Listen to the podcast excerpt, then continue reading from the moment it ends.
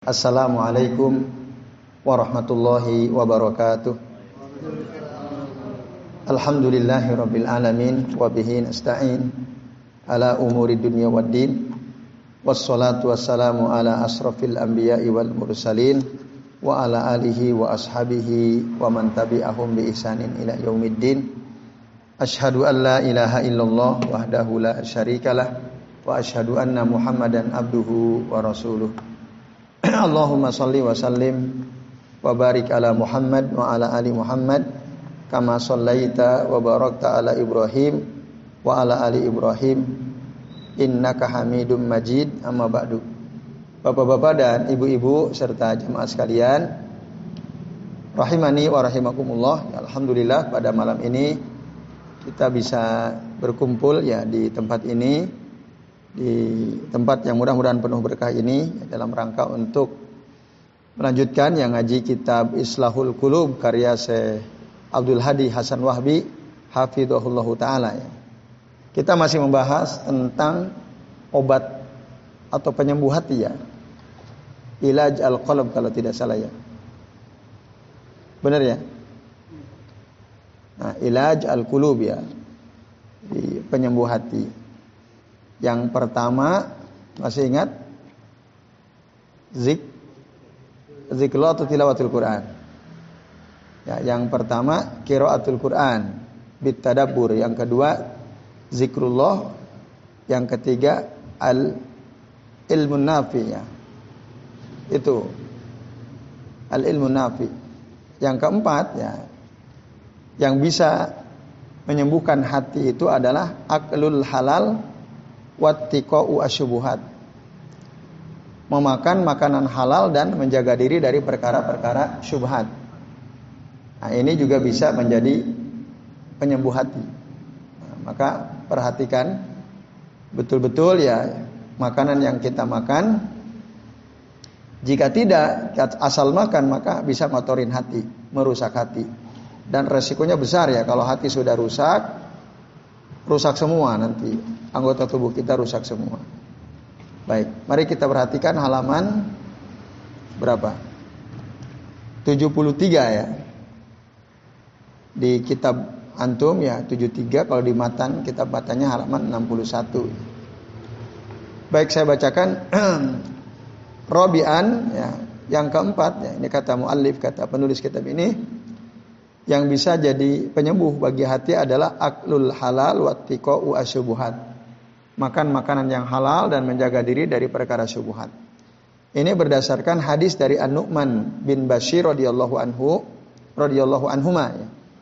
Beliau mengatakan Rasulullah sallallahu alaihi wasallam bersabda Innal halala bayyinun wa innal harama bayyinun wa ma bainahuma umurun mustabihat. Sesungguhnya yang halal itu jelas dan yang haram juga jelas. Dan yang ada di antara keduanya adalah perkara-perkara yang mustabihat ya, samar. Layak lamuhunna kasirun minan nas. Kebanyakan orang tidak tahu perkara subuhat ini, kebanyakan orang tidak tahu. Pamanittaqu asyubuhati istabru alidinihi wa irdihi. Barang siapa yang menjaga dirinya dari perkara-perkara subuhat berarti dia telah menjaga kesucian agama dan kehormatan dirinya. Waman waqa'a fi syubuhat waqa'a fil haram. Barang siapa yang ya, terjerumus kepada perkara subuhat, maka dia akan terjerumus kepada perkara yang haram. Karra'iyar ahawul al-hima. Ya, seperti seorang penggembala yang menggembala hewannya di sekitar al-hima. Hima itu ya, wilayah yang terlarang. Yusiku an yarta'afih. Dikhawatirkan hewan gembalaan kita itu akan masuk makan di tanah larangan milik orang lain itu. Nah itu. Kalau kita dekat dengan perkara subuhat itu ibarat seorang penggembala yang menggembala hewannya di ya, wilayah yang di situ ada wilayah orang lain. Ya, itu nanti akhirnya hewan kita itu malah makan dari wilayah yang dilarangnya, yang terlarang milik orang lain itu. Kan namanya juga kambing gitu ya. Namanya kambing ya dia asal makan aja. Nah, itu. Maka itulah perumpamaan yang disampaikan Nabi ketika kita tidak peduli pada perkara subuhat. kita akan masuk kepada yang haram.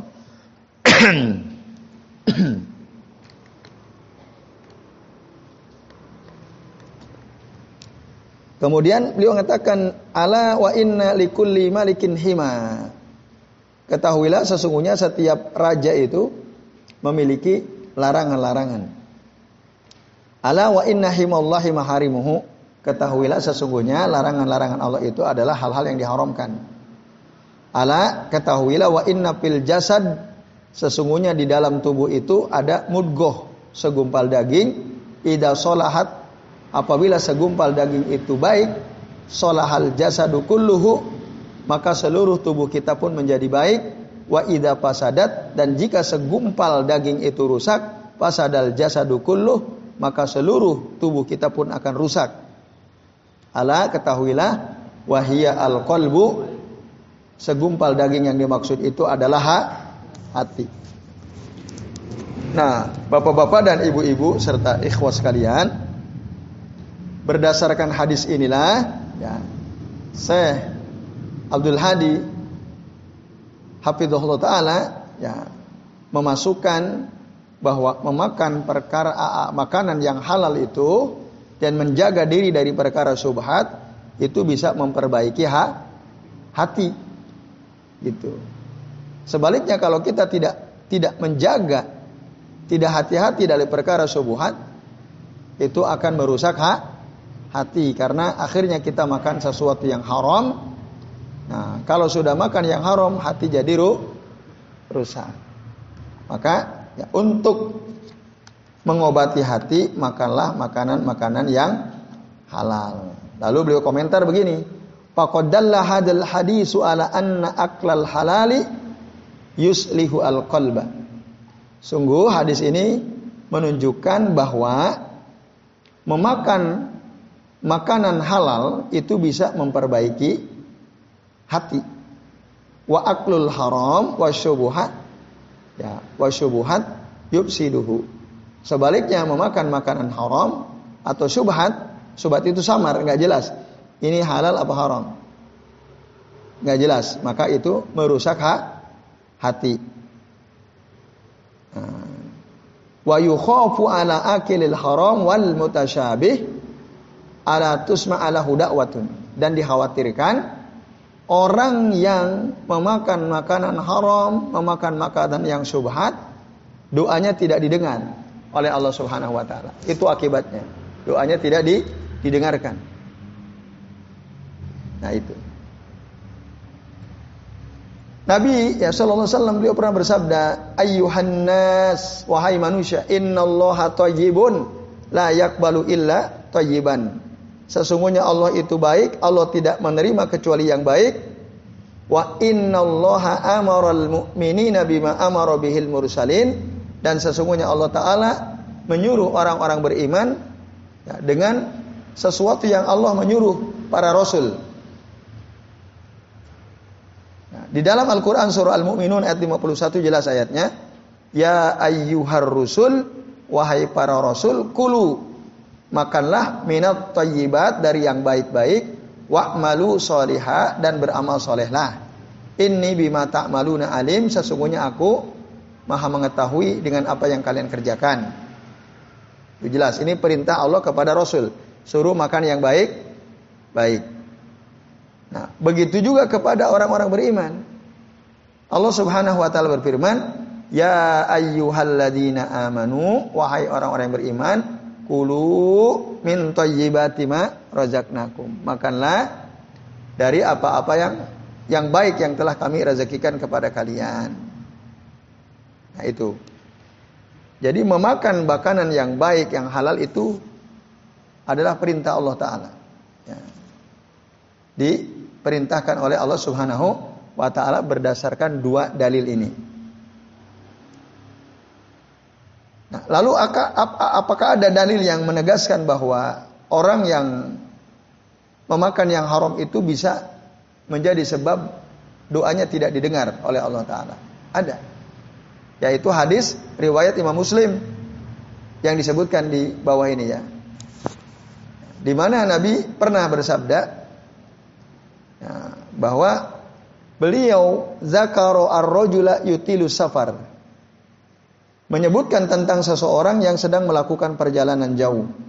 Ash'asa wa akbar. Rambutnya kusut, berdebu bajunya. Ya.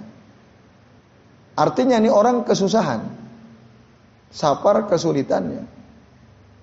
Saking jauhnya sapar dia sampai dia tidak sempat nyisir rambut, rambutnya ber rambutnya itu acak-acakan.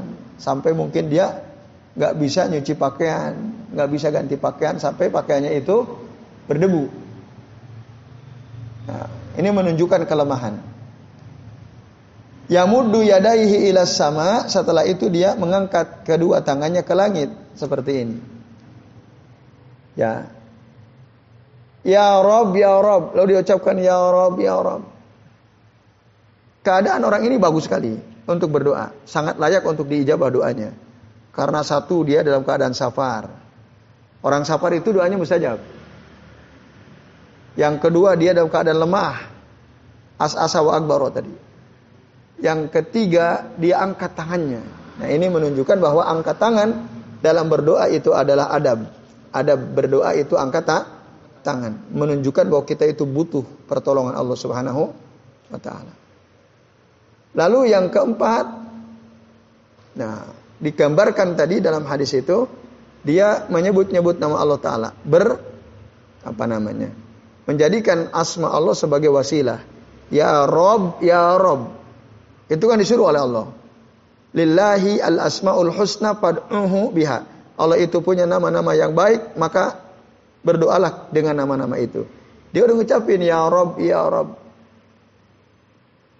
Nah, tapi nah, mat'amuhu haram, makanannya ha?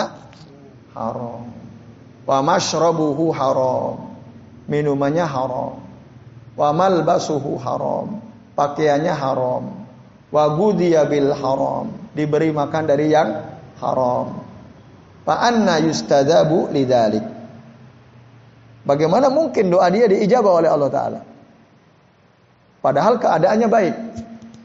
Tapi karena dia makan yang haram, minum yang haram, ya, punya pakaian dari yang haram, belinya pakai uang haram, itu menjadikan ya, doa-doa dia tidak didengar oleh Allah Ta'ala. Maka anna yustadabu zalik.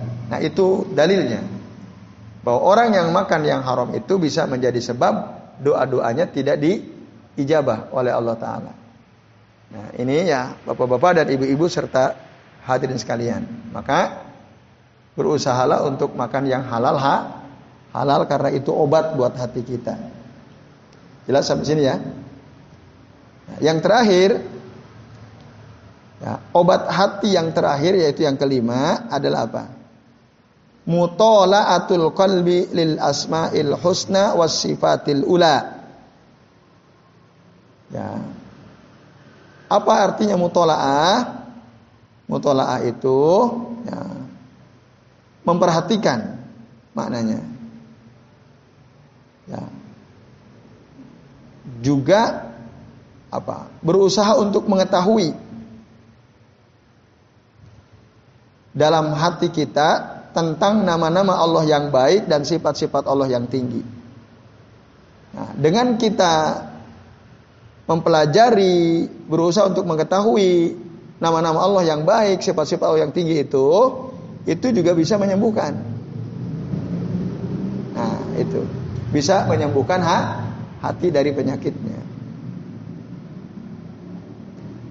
Nah, kata Syekh Abdul Hadi, ketahuilah semoga Allah memperbaiki hatimu bahwa baiknya hati itu, istiqomahnya hati itu ya, supaya tetap berjalan di atas jalan menuju Allah taala Nah, itu itu mutawakifun bergantung ala jam'iyatihi ala Allah walam sya'asihi bi ikbalihi bil kuliyah. Jadi, Bapak-bapak dan ibu-ibu serta ikhwas sekalian ya. Hati kita bisa baik, kita bisa istiqomah berjalan di atas jalan yang lurus kepada Allah Subhanahu wa taala, tapi ya, kita ya, harus berusaha gitu. Dan usaha kita ini berhasil atau tidaknya untuk memperbaiki hati dan istiqomah sangat bergantung kepada apa? Kepada ya jam'iyatihi Allah taala. Ya. Maksudnya fokus tujuannya kepada Allah Subhanahu wa taala. Jadi hatinya itu dia fokuskan kepada Allah Ta'ala. Secara totalitas gitu ya. Nah, jadi semakin total seseorang hatinya fokus kepada Allah Ta'ala. Semakin ya, potensi untuk menjadi baik hatinya. Menjadi istiqomah. Berjalan di atas jalan yang lurus menuju Allah Ta'ala semakin besar potensinya. Kalau kita apa tadi? Fokus ya kepada Allah. Itu mutawakkifun ala jam'iyatihi ala Allah walam walam misa'asihi bi iqbal bil kuliyati ala Allah taala. Nah, jadi fokus sama Allah. Tujuannya fokus total Allah Subhanahu wa taala. Nah, maka dengan begitu kita akan ya mendapatkan kenikmatan luar biasa kalau kita fokus pada Allah taala. Maka dikatakan ya, walau furidat ladzatu ahli dunya bi ajma'iha hasilatan lirrajul andai kata ya kelezatan yang dirasakan oleh penduduk dunia ini Ya, saya ulangi, andai kata kelezatan seluruh kelezatan penduduk dunia itu ya, betul-betul terjadi pada seseorang, ya, jadi kelezatan penduduk dunia itu ya, dengan beragam jenis makanan bisa didapatkan oleh seseorang. Misalnya, maka lam yakun laha nisbatun ila ladzati jami jam'iyati qalbihi. Maka sikap si orang itu yang jika apa tadi?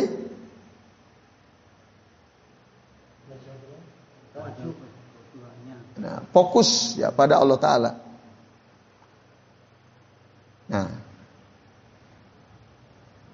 maka kenikmatan dunia yang dirasakan seseorang dengan beragam jenisnya itu tidak bisa disebandingkan, dibandingkan nggak bisa. Gitu. Jadi nggak ada nilainya dibanding kelezatan saat kita fokus menghadap Allah Subhanahu wa taala. Jadi nggak sebanding. Kita mau dapat kenikmatan dunia, merasakan lezatnya kenikmatan dunia atau mau milih ya apa? Merasakan kelezatan fokus fokus hatinya kepada Allah taala. Kira-kira lebih mantap mana? Satu pilihannya kita mendapat seluruh kenikmatan dunia. Yang kedua, kita mendapat kenikmatan tapi berupa apa? Kelezatan bisa tawajuh fokus kepada Allah taala. Itu dua perumpamaan yang apa? Nah, tidak sebanding gitu, tidak sebanding. Terlalu kecil. Nikmat dunia itu terlalu kecil jika dibandingkan dengan kenikmatan kita bisa apa? Bisa fokus tadi kepada Allah. Itu. Jadi penting itu fokus kepada Allah taala dalam kehidupan dalam hidup kita ini. Ya. Nah, itu yang menunjukkan bagaimana khususnya Ali gitu ya. Sampai-sampai anak panah yang menancap pada dirinya di fisiknya itu pas dicabut nggak kerasa saking khusyuknya sholatnya saking fokusnya kepada Allah Taala. Nah itu lezat gitu. Kita bisa fokus ya menghadapkan hati kita pada Allah Taala itu adalah sesuatu yang sangat nikmat, sangat lezat. Nah, kalau ya itu ya sangat nikmat, sangat le, lezat. Tidak sebanding. Ya. apa pak?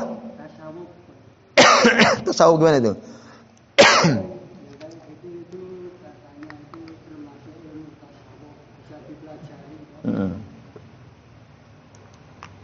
Yang fokus sama Allah gitu ya. Ya. Ya sebagian orang katanya itu harus lewat ilmu tasawuf ya. Ilmu torikoh ya. Sebenarnya tidak. Ya. Apa itu tasawuf? Tasawuf itu konon menurut ya dilihat dari sisi pengertiannya secara bahasa itu dari kata suf. Tasawuf. Suf itu adalah bukan. Suf itu kain yang berasal dari bulu domba ya. Itu suf. Nah, tasawuf berarti dia berusaha untuk hidup sederhana gitu. Pakaiannya dari kulit domba ya, bulu domba. Meninggalkan dunia untuk fokus ke Allah ta taala. Ya. Ada yang mengatakan tasawuf itu dari kata sofin, sof jernih. Yaitu dalam rangka untuk menjernihkan hati. Nah, maka ada istilah tasawuf, menjadi sufi. Sufi itu adalah orang-orang yang ber, selalu berusaha untuk menjadikan hatinya itu ber, bersih. Dengan apa? Amal-amal tentu saja. Nah, fokus sama Allah. Nah, tetapi ya, ada hal-hal yang menyimpang dalam ajaran sufi tasawuf itu. Misalnya ada Tasawuf itu ada istilah kasyaf. Kasyaf itu terbuka hijab antara hamba dengan Allah. Ya. Bagaimana caranya supaya bisa kasyaf? Caranya apa? Di antaranya muter-muter tarian Rumi itu. Ya kan? Nah, itu di Sufi ada tuh. Dia muter sampai hilang kesadaran. Nah, ketika hilang kesadaran itulah keadaan terbaik. Itu kasyaf, berarti dia yang diingat hanya Allah Subhanahu wa taala. Nah, tapi dalam keterangan ya para ulama ahlu sunnah tasawuf itu ya di zaman Rasul ya nggak ada. Ya, ajaran sufi itu nggak ada apalagi yang menyimpang. Soal kesucian hati, membersihkan hati ya ada. Namanya tazkiyatun nafas ya membersihkan hati. Itu ada bahas itu ya, caranya gimana. Ya itu Pak. Jadi jangan tertipu dengan istilah tasawuf, tasawuf sufi. Ya itu ya, tasawuf tadi. Jadi fokus pada Allah Taala tidak harus menjadi su, tidak harus menjadi sufi untuk fokus bisa ibadah sama Allah Taala. Bisa nggak kita fokus ibadah sama Allah tapi kerja urusan dunia juga kita lakukan? Bisa nggak? Saya ulangi, bisa tidak? Ya. Kita bisa fokus sama Allah Ta'ala. Ya. Tapi juga kita bisa mengerjakan pekerjaan-pekerjaan yang sifatnya duniawi. Bisa nggak? Bisa. Ya, dulu Rasul dan para sahabat urusan dunia tetap diopenin.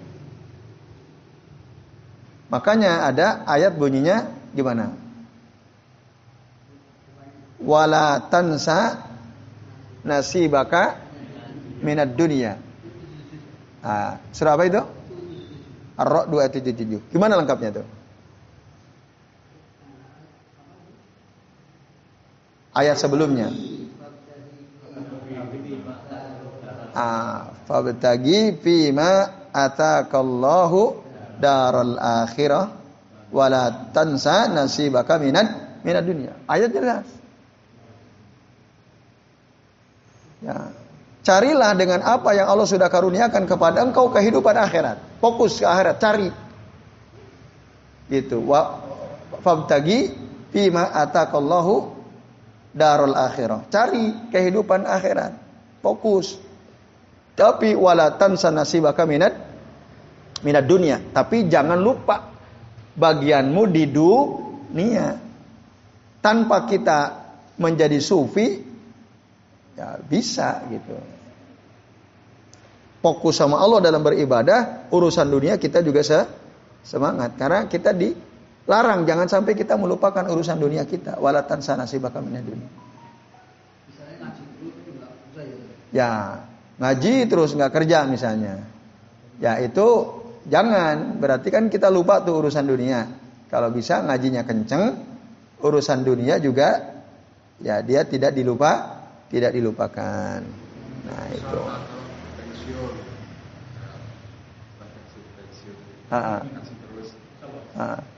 Nah, kalau iya. kalau pensiun ya dia kan dunianya udah ada yang ngurusin. Ya kan? Udah datang sendiri dunianya nggak usah dicari. Itu yang pensiun. Apakah mereka melupakan dunia? Enggak. Coba aja pensiunannya nggak turun, pasti protes. Betul nggak pak? Ah. Terlambat sehari aja protes. Betul Pak Rusan? Nah itu artinya kan tidak melupakan du. Nggak apa-apa, memang begitu. Jangan sampai kita lupa urusan du dunia. Nah, waktu masih belum pensiun. Ya. Ya. Artinya apa? Ya sebagian dari kita yang pensiun yang mereka orang-orang yang tidak lupa dunia. Gitu. Dan memang harus begitu. Walatansa nasibaka minad minad dunia. Nah, yang sayang itu udah nyantai hidupnya, pensiun, uang datang sendiri, tapi nggak pernah mau ngaji. Wah itu kasihan banget. Ada nggak? Banyak. Yang kayak gitu banyak banget. Ya. Apa?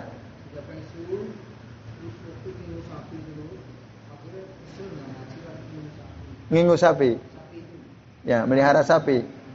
Ya, kami iya. Ya kayak gitu. Jadi dunianya berarti yang diurusin. Akhiratnya fokus ke Allahnya nggak ada. Ya kan? Nah, nggak ada.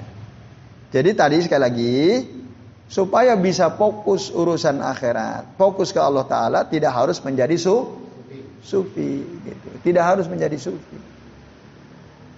Apalagi sufi torikot yang ajarannya macam-macam, yang keluar dari tuntunan sun sunnah, wah itu lebih parah lagi, lebih parah lagi. Jadi torikot itu kan punya amalan-amalan khusus. Yang buat siapa amalan khusus itu?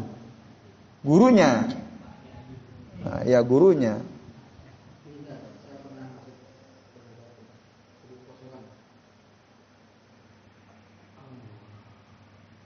Nah,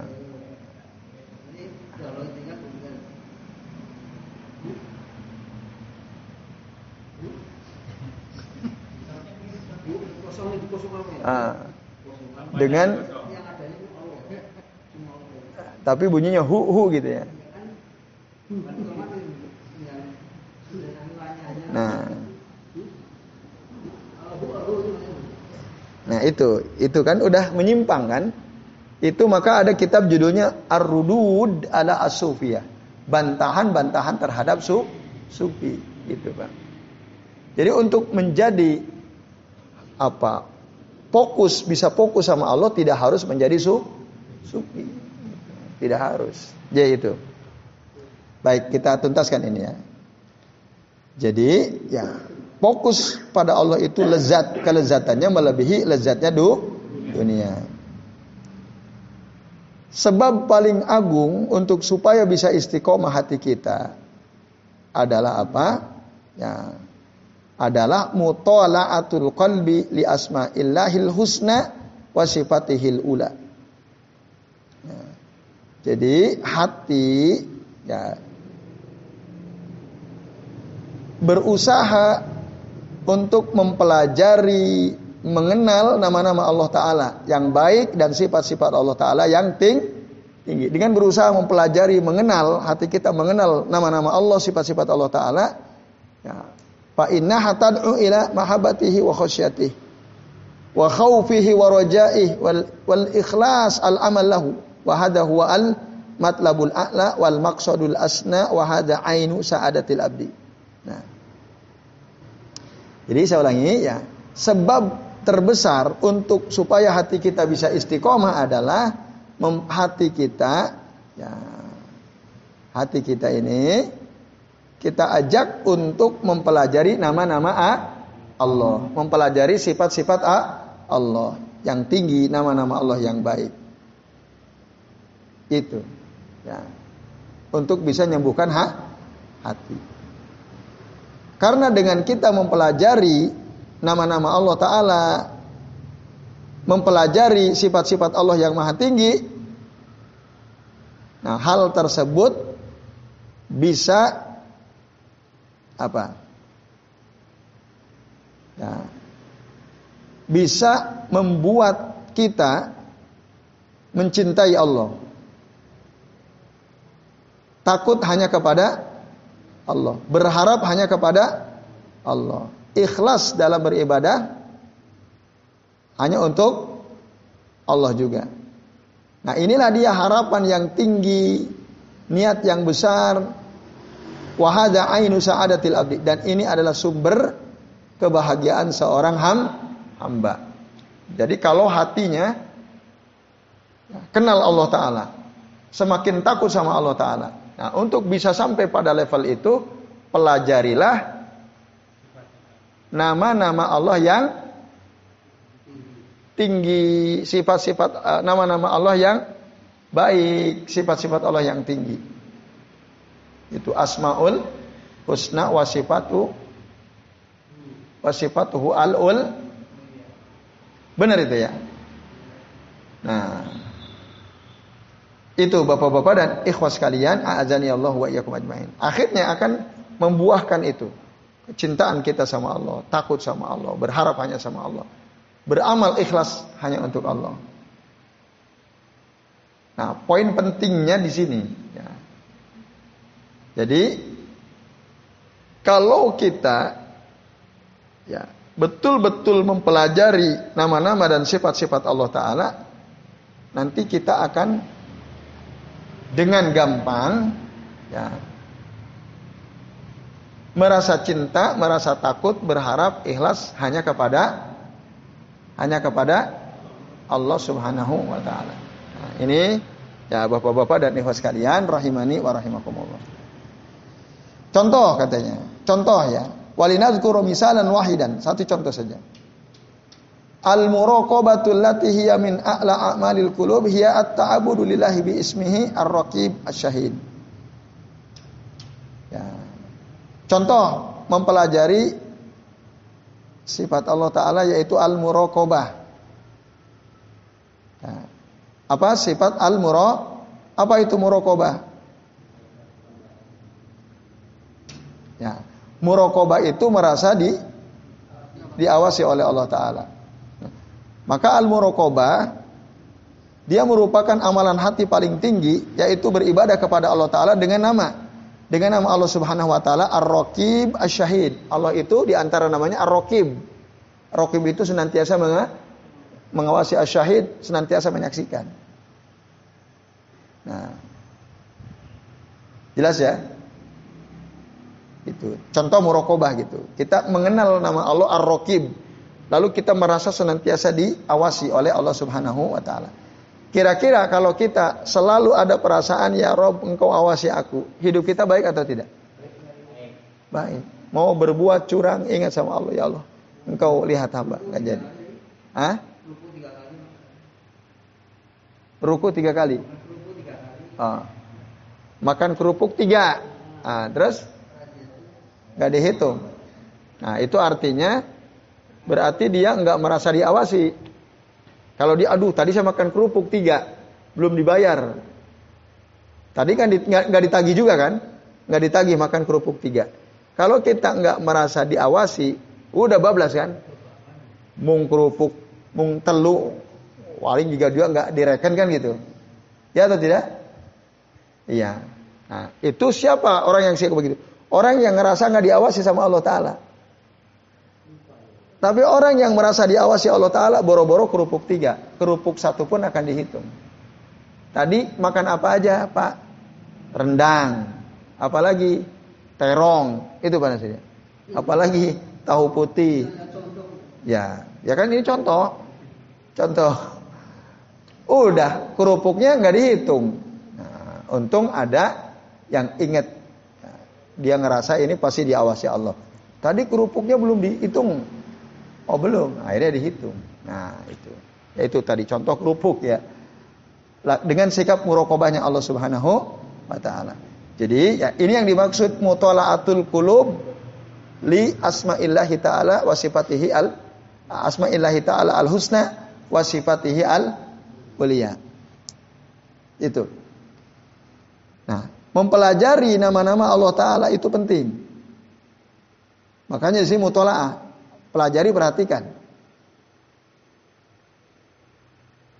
Berdasarkan hadis dari Nabi SAW, dari Abu Hurairah radhiyallahu anhu bahwasanya Nabi pernah bersabda, Inna lillahi tis'atan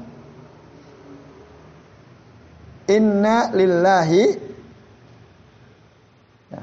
tis'atan wa tis'ina isman. Sesungguhnya Allah itu punya 99 ya 99 nama. Mi'atan illa wahidan 100 kurang satu. Gitu kan? Man ahsoha dakhalal jannah. Nah, man ahsoha dakhalal jannah. Ada ya, sebagian orang memahami hadis ini ya, ini hadis mutafakun alaih ya. Dengan cara terlalu menjederhanakan gitu ya. Me, apa, mensimplifikasi ya. Nyimpel, menyederhanakan. Udah yang penting katanya, kan sering terjemahkan bahwasanya Allah itu punya 39 nama 100 kurang satu kata Nabi. Maka barang siapa yang menghafalnya dia akan masuk surga. Nah, asal hafal. Makanya banyak tuh pengajian-pengajian asmaul husna dimulai ya. Nah, yang penting hafal kan itu. Hafal to itu bukan mutolaah itu. Mutolaah itu ya hafal tur paham. Nah, yang dijamin masuk surga dengan mempelajari nama-nama Allah Subhanahu wa taala ya. Sekaligus kita hafal maknanya dan apa?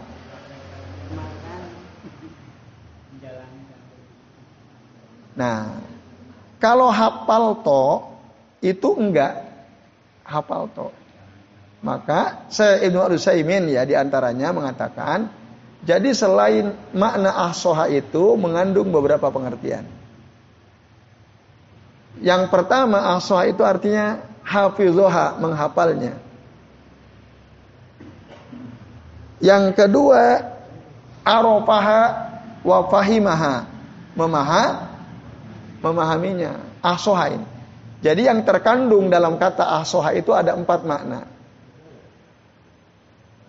Ada berapa mana? Empat makna. Makna yang pertama tadi hafidhoha. Aswa itu artinya hafidhoha. Artinya apa tadi hafidhoha? Menghafalnya. Arofaha. Mengetahuinya. Wa fahimaha memaha memahaminya. Harus dipahami. Bukan hanya bunyi bareng-bareng Ya Allahur Rahmanur Rahimul Malikil Kudus dan seterusnya itu ya. Nah, tapi nggak paham. Itu. Itu aso itu mengandung empat makna. Satu, hafal. Dua, paham. Yang ketiga, ya makna aso itu makna yang ketiga apa? Berdoa kepada Allah Taala dengan ya menyebut-nyebut nama-nama Allah taala yang baik. Itu berdoa dengan nyebut-nyebut nama Allah yang baik. Itu makna asoha. Misalnya ya Razzaq ya Fattahu ya Razzaq iftah lana arzaqona. Nah, warzukna rizkon halalan thayyiba mubarakah misalnya. Ya Fattahu ya Razzaq, ya Fattahu ya Razzaq. Nah, itu zikir kalau itu ya. Nah, kalau doa ya itu ya ya Fattahu ya Razzaq, iftah lana. Ya arzaqana warzuqna rizqan halalan thayyiban mubarakah. Itu itu salah satu bagian daripada makna ah ahsoha. Berdoa dengan menyebut-nyebut nama-nama Allah yang baik. Gitu. Biasa gitu nggak? Nah, harus dibiasakan. Menyebut nama Allah yang baik ketika berdoa. Dan yang terakhir anta ta'abbada lillahi bimuqtadhaha. Engkau beribadah kepada Allah sesuai dengan apa? Sesuai dengan tun tuntunan. Nah, tapi kalau yang tadi yang saya contohkan ya fatahu ya rozak ya fatahu ya rozak berkali-kali diulang. Boleh atau tidak?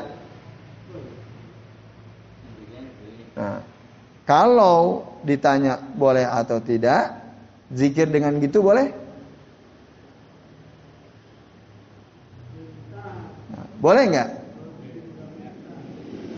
Ya, termasuk memohon gitu. Kalau berdoa boleh, tapi kalau zikir begitu nggak ada contohnya. Gitu. Zikirnya hanya menyebut-nyebut nama-nama Allah saja. Ya Fattah, Ya Fattah, Ya Fattahu, Ya Fattah. Udah capek, Ya Rozak, Ya Rozak. Bosan, Ya Fattahu, Ya Rozak, Ya Fattahu, Ya Rozak misalnya. Gimana itu? Ya Allah ya Rabbuna anta maksudina ridoka matlubana dunyana wa ukhona ya Rahman ya Rahim ya Rasia ya Karim ya Aziz ya Jabbar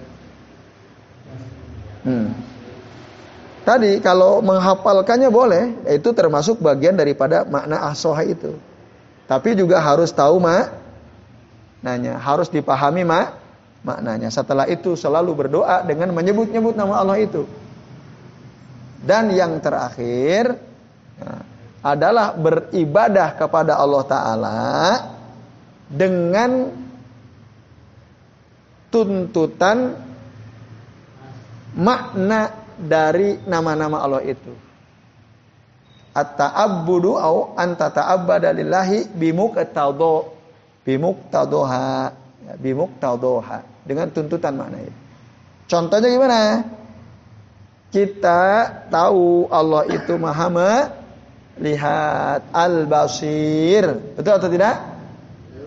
Nah, kita tahu Allah itu As-Sami. Apa As-Sami? Mendengar. Nah, itu nama Allah Ta'ala. Nah, kita beribadah kepada Allah Ta'ala ya, dengan tadi memperhatikan ya, makna ya, dari katakanlah tadi al apa tadi? Al-Basir. Al-Basir itu ma, melihat. Allah Maha ma, melihat. Berarti ketika kita beribadah, berperilaku, kita selalu ingat bahwa Allah itu nama lainnya salah satu namanya ba, Basir, Al-Basir, Al-Alim. Nah, maka dengan kita ingat nama Allah Ta'ala, kita menghafalnya, lalu kita juga berdoa dengan ya berdoa dengan apa? Nama-nama Allah yang baik tadi. Lalu beribadah ya kepada Allah Taala sesuai tuntutan setiap namanya. Tadi tadi as-sami mendengar. Manusia punya sifat mendengar atau tidak? Punya. As-sami ya. Allah itu as-sami. Nah, Bapak-bapak dan ikhwas sekalian, konsekuensinya kalau kita tahu Allah itu Maha mendengar, kira-kira apa konsekuensinya?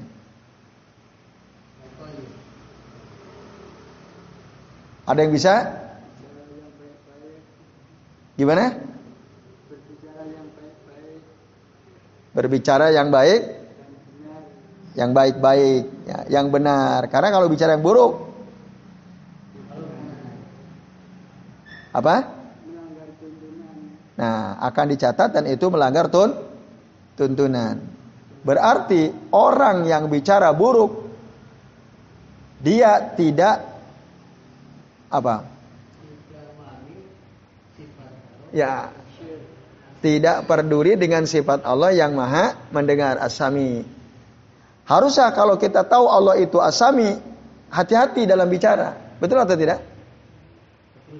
Nah, begitu juga Allah itu maha melihat. Allah lihat nggak kalau kita makan di warung Padang kerupuk ngambil kerupuk tiga? Kalau tuk, tukang nasi Padangnya tahu nggak kalau kita makan kerupuk tiga? Mungkin nggak tahu. Bayar ora, bayar ora, bayar ora. Ora kenapa? Wong nggak ngerti kok. Apalagi plastiknya kita buang ke bawah misalnya. Kalau ada plastiknya. Kalau kerupuk kaleng kan nggak ada bekasnya. Allah tahu. Yang jaga warung Padang nggak tahu. Orang-orang yang belanja di situ juga mungkin nggak perhatian. Ya. Kerupuk ti tiga. Tapi orang yang dijamin masuk surga tadi ahsoha karena ya apa tadi? Dijamin orang yang ahsoha itu dakhalal jan jannah, pasti masuk sor surga. Kenapa? Ya jelas, wong dia hati-hati dalam setiap berucap karena dia sadar Allah itu Maha mendengar. Wong dia hati-hati dalam setiap perbuatan. Wong Allah Maha melihat. Ya kan? Kalau kita merasa dilihat oleh Allah Ta'ala, kira-kira kita hati-hati atau tidak? Iya, kita pasti akan hati-hati. Nah, hati-hati dalam apa? Berbuat, berbicara gitu. Karena kita paham betul Allah itu basir, Allah itu sa sami, ya, maha men mendengar. Ya baik. Nah, kita tadi ya. Jadi makna aswa itu ada berapa? Satu apa tadi? Menghafalnya,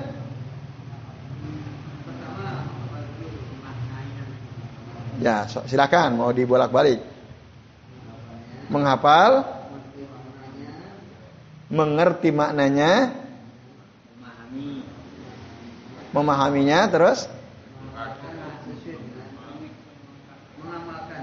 mengamalkan apa?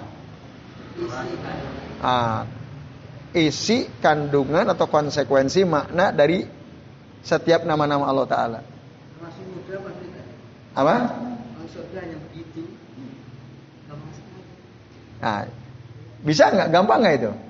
Hati-hati dalam berucap, hati-hati dalam berbuat. Gampang nggak? Dibantah langsung. Enggak katanya. Nah, karena ada yang suka bisikin kejelekan. Nah, Oke itu Pak Nasir ya, Bapak Ibu dan jamaah sekalian. Jadi sekali lagi ya mempelajari nama-nama Allah Taala itu bisa menjadi penyembuh buat hak hati. Contoh murokobah tadi. Murokobah itu dia beribadah sama Allah, dia merasa selalu diawasi oleh Allah Taala, selalu disaksikan oleh Allah Subhanahu wa Taala. Maka pamata alimal abdu anna harakatihi adh-dhahirata wal batinah qad ahatallahu bi ilmiha Ya, kapan seorang hamba itu dia paham bahwa seluruh gerakan dia, baik yang nampak ataupun yang tidak nampak, itu Allah sudah ilmu Allah sudah meliputi semua perbuatan kita. Artinya Allah pasti tahu. Allah pasti tak tahu. Itu ya.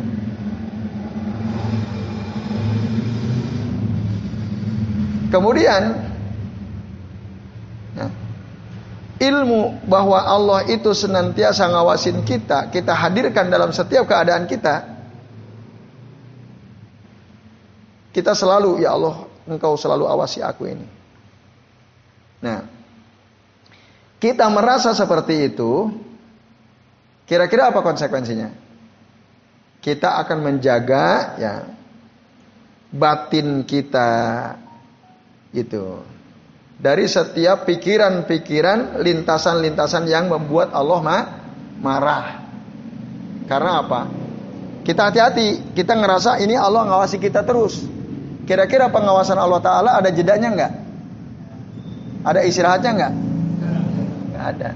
Setiap saat. Nah orang yang paham Allah itu rokib, Allah itu syahid, dia pasti hati-hati dalam setiap gerak dalam setiap gerak gerakannya, dalam setiap ucap ucapannya. Nah, itu ya Bapak-bapak dan ibu-ibu serta ikhwas kalian. Nah, dan selain dia akan menjaga supaya batinnya tidak berpikir yang macam-macam, tidak ada lintasan keburukan yang menyebabkan Allah marah kepada dia. Ya, dia akan pasti menjaga secara zohir. Dirinya dia jaga. Perkataannya dia jaga. Perbuatannya dia jaga. Supaya jangan sampai dimurkai oleh Allah subhanahu wa ta'ala. Nah inilah Bapak Ibu dan yang sekalian. Ya, jadi apa faktor kelima atau hal yang kelima yang bisa menyembuhkan hati adalah tadi tahu mempelajari nama-nama Allah Subhanahu wa taala. Dengan tadi apa menghafalkan, memahami, berdoa dengannya dan beribadah kepada Allah taala ya sesuai dengan apa tuntutan makna setiap nama-nama Allah yang baik Asmaul Husna. Nah, akhirnya dia akan menyembah Allah bima komil ihsan. Levelnya sudah ihsan. Ka'annahu yarah. Dia menyembah Allah seakan-akan dia melihat Allah. Fa illam yakun yarahu fa innallaha fa innahu yarah. Fa illam yakun yarahu fa innahu yarah. Kalau toh dia kita ini nggak bisa melihat Allah Taala, yakinlah, ya yakinlah Allah pasti melihat kita. Nah, itu jelas ya. Jadi orang yang sudah sampai pada level ihsan, dia nyembah Allah taala itu seakan-akan Allah kelihatan. Ka'annahu yaro, seakan-akan dia melihat Allah. Eh, tapi nggak bisa. Kenapa nggak bisa? Nabi Musa aja nggak nggak bisa mau melihat Allah Taala. Gitu. Loh kalau nggak bisa berarti gimana? Ya sudah yakinlah bahwa Allah pasti melihat ki, kita. Gitu. Kalau kita toh nggak bisa, ya udah yakin saja Allah pasti melihat kita. Itulah murok murokobah. Nah ini ya bapak-bapak dan ibu-ibu serta hadirin sekalian ya. Oleh karenanya, fata'ammal kulla maqamin min maqamid maqamatiddin wa kulla amalin min a'malil qulub. Ya. Oleh karenanya perhatikanlah setiap makom dari makom-makom keagamaan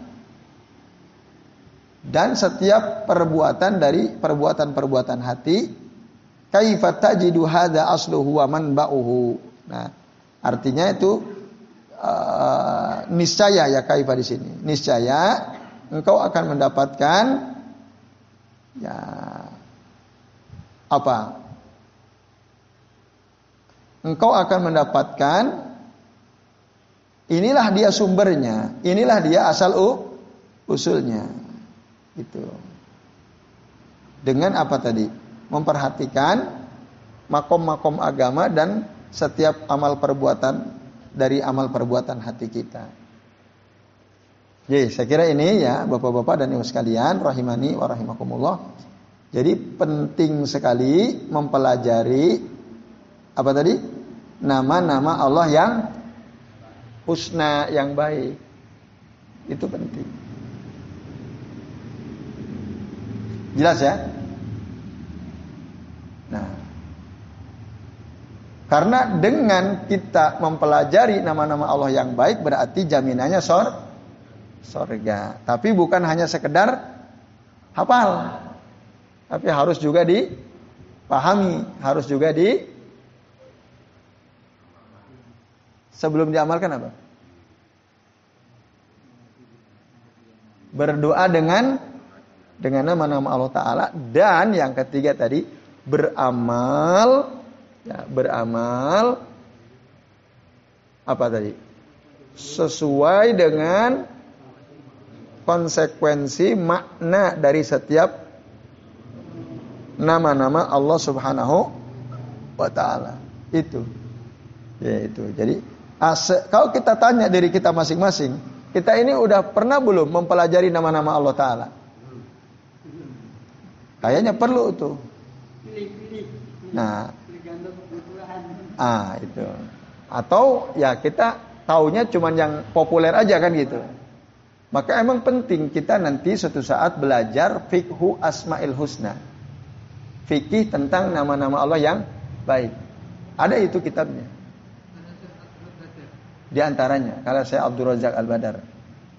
Hafizahullah Ta'ala. Atau karya yang lain itu ya fikhu al asmail hus husna supaya tidak hanya hafal tapi juga paham nah tapi juga berdoa dengan nama-nama tersebut sekaligus juga kita apa beribadah kepada Allah taala apa sesuai dengan konsekuensi atau tuntutan Ya, dari setiap nama-nama Allah yang baik ya, dari setiap nama-nama Allah yang yang baik. Ya, saya kira jelas ya. Asmaul Husna itu memang wajib ya kita kalau ingin masuk surga wajib kita pelajari. Nah, dalam surah Al-A'raf ayat 180 Allah mengatakan walillahil asmaul husna pad'uhu biha. Allah itu punya nama-nama yang baik, ya. Maka berdoalah kepada Allah Taala dengan nama-nama Allah yang baik ter tersebut.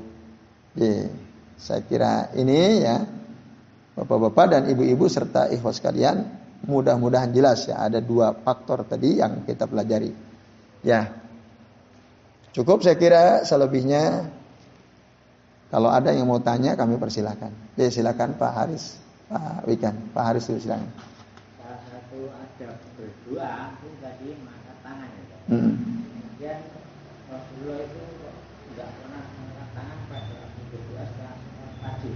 Ya. Kemudian mengangkat tangannya pada waktu apa Rasulullah? Hmm. Dan itu tadi apakah tidak kontradiksi hadisnya? Hmm. Angkat tangan dengan tidak angkat tangan. Jadi terima kasih Pak Haris. Monggo Pak Wikan. Saya itu ditawari teman produk. Ya. Namanya rokok herbal. Ya. Nah ini yang saya mau tanya itu. Katanya rokok herbal itu uh, untuk para pengguna yang jantung yang daging gitu. Yang bisa Iya.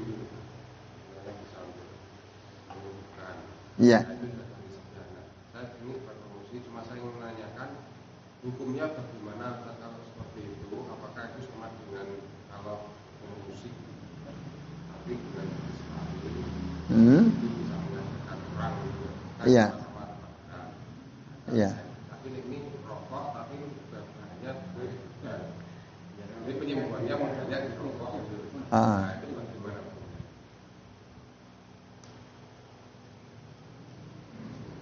Jadi jualan rokok herbal gitu ya. Heeh. Yang katanya bisa menyem menyembuhkan. bagaimana? Iya. Oke, terima kasih Pak Wikan. Yang pertama Pak Haris ya. Dalam hadis yang tadi kami kutip yang ada di halaman berapa itu? 72 ya. Atau 7, 73 tadi ya. Yang kalau kita ya makan yang haram meskipun syarat-syarat diterimanya doa sudah terpenuhi, adabnya sudah perhatikan. Kalau dia makan yang haram, doanya tidak dijabah. Nah, salah satu di antara adab berdoa yang disebutkan dalam hadis tadi adalah yarfa'u yadaihi ilas sama. Angkat tangan ke langit, kedua tangan diangkat. Nah, itu. Berarti angkat tangan itu adab dalam berdoa. Lalu bagaimana kalau kita berdoa angkat tangan karena ini adab dalam berdoa, tapi setelah selesai salat fardu itu ya Pak Haris. Nah,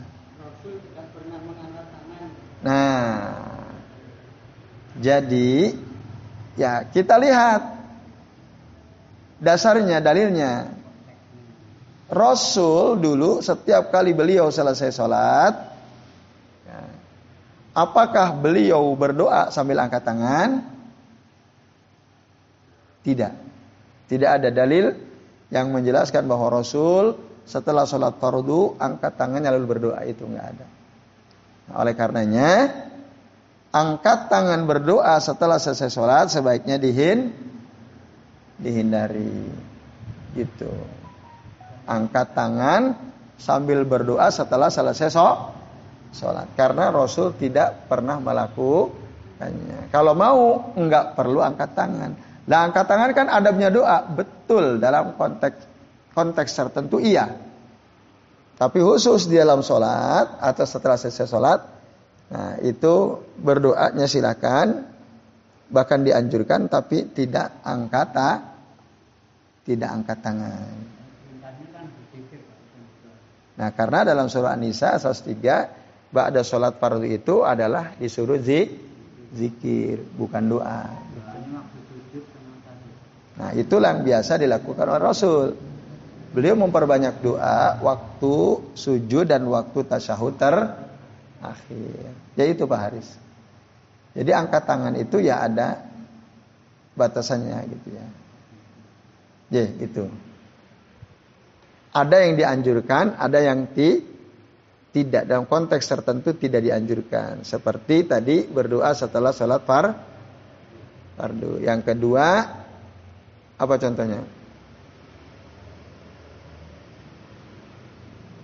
Eh, ketika khotib jadi khotib Jumat khutbah kedua lalu kita membaca doa itu tidak dianjurkan begini tapi seperti ini yaitu Pak Haris ada saat memang kita tidak dianjurkan angkat tangan jadi saya kira itu jawaban yang bisa sampaikan ya. kemudian yang kedua Pak Wikan rokok herbal itu gimana? Nah, satu hukum rokok. Para ulama mengatakan, yang kami cenderungi ya, bahwa rokok itu hukum asalnya halal apa haram? Hukum asalnya ha? haram. Dari mana antum tahu haram?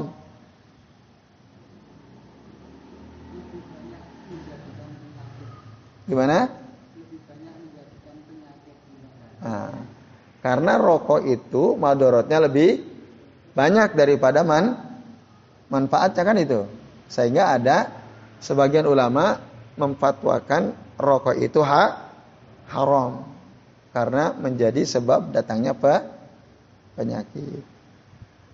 Nah, sementara Allah mengatakan, ya, la tudlu angfusakum ilat tahluka. Janganlah kalian jerumuskan diri kalian kepada kebina kebinasaan. Merokok itu bisa menjadi sebab seseorang itu bi binasa. Tapi ini masalahnya rokok herbal. Berbahaya atau tidak ketika dihisap?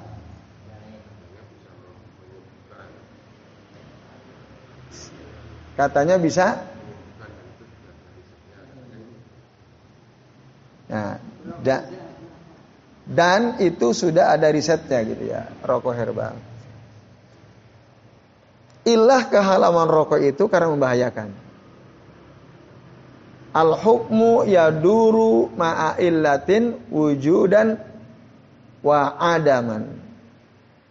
Hukum itu ya ada dan tiadanya, berlaku atau tidak berlakunya, itu sesuai dengan apakah ilahnya ada atau tidak. Alasan diberlakukannya hukum itu ada atau tidak. Kalau tidak ada, berarti boleh atau tidak? Tidak ada madorotnya, boleh atau tidak merokok? Boleh kan gitu. Jadi tadi kaidahnya al hukmu yaduru ma'a illatin wujudan wa adaman. Jika rokok tersebut udah diriset, bahkan bahan bakunya tak tahu kita ya. Dari apa, dari apa, dari apa, halal semua. Diriset ternyata kalau ngerokok herbal ini bisa bikin sehat. Dia bisa mengirim mungkin memperkuat antibodi dalam tubuh kita ya. Akhirnya apa? Uh, hilanglah alasan rokok itu merusak. Ya kan? Jika alasan rokok merusak itu hilang, berarti apa? Ya. Apa artinya? Apabila alasan dari diharamkannya rokok itu nggak ada, Berarti apa tadi? Ini ke, apa kesimpulan akhirnya? Merokok boleh atau tidak? Boleh. Karena hasil riset menyatakan itu tidak berbahaya. Gitu. Tapi tentu ya apa ya? Itu kan hasil riset para ahli gitu ya. Nah, kalau kita percaya ya sudah berarti nggak ada masalah rokok herbal itu berarti boh boleh karena tidak berpotensi membahayakan bahkan menyehatkan. Pakai api dibakar.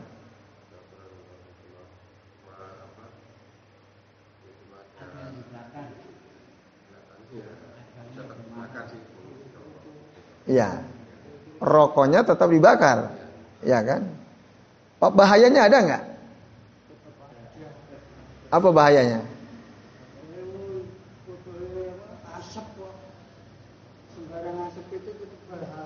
Nah, asapnya berbahaya nggak bagi orang lain? Nah, itu itu perlu ditanya. Tapi jika memang apa namanya? Ilahnya hilang semua. Ilah itu tadi alasan berbahayanya hilang semua, berarti boleh gitu. Berarti boleh. Tapi kalau ternyata ada ada ilahnya yang gak hilang gitu. Misal ya contoh asap karena dibakar kan berasap. Ilah ini kan gak hilang. Nah, karena ilah ini gak hilang berarti rokok tetap hukumnya tidak tidak boleh atau ya setidak-tidaknya makruh gitu ya. Kalau apa tadi kita mengikuti pendapat apa? Apa tadi? al hukmu yaduru ma'ilatin wujudan wa wa adaman. Jadi suatu hukum itu berjalan sesuai dengan apakah ada alasannya atau tidak. Maka ketika tidak ada alasannya kita bisa melakukan hal yang tadi hukum asalnya haram itu. Itu Pak Wikan ya. Kalau emang antum punya bukti, bahkan asapnya nggak berbahaya gitu. Kalau orang kena asap rokok herbal, misalnya kalau rokok biasa, kena asapnya kan pusing. Ya kan? Kalau ini misalnya rokok herbal karena bahannya dari herbal, lalu ketika kita ada di ruangan, mengisap asap rokok itu, jadi tambah segar misalnya.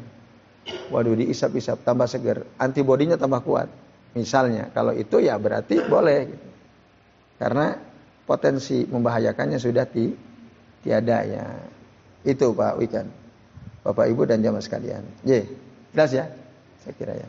Ya semoga saja memang betul-betul rokok tersebut aman dikonsumsi aman di tengah-tengah masyarakat ya walaupun mungkin masyarakat uh, apa tadi ah, belum populer di masyarakat ya rokok herbal tadi. Jadi saya kira gitu. Antum melihat saja ilahnya masih ada nggak? Kalau sudah nggak ada berarti boleh.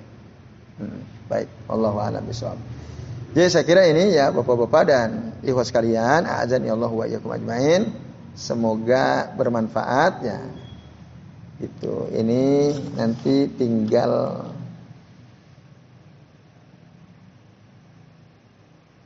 ya masih ada lumayan lah. Ya, separuhnya. Jadi, itu saja. Sebelum waktu saya kembalikan ke Mas Yoyo selaku pembawa acara, kami akhiri. Wassallallahu ala Muhammadin wa ala alihi wa sahbihi wa baraka wa sallama alaihim ajmain. Billahi taufiq wal hidayah. Wassalamualaikum warahmatullahi wabarakatuh.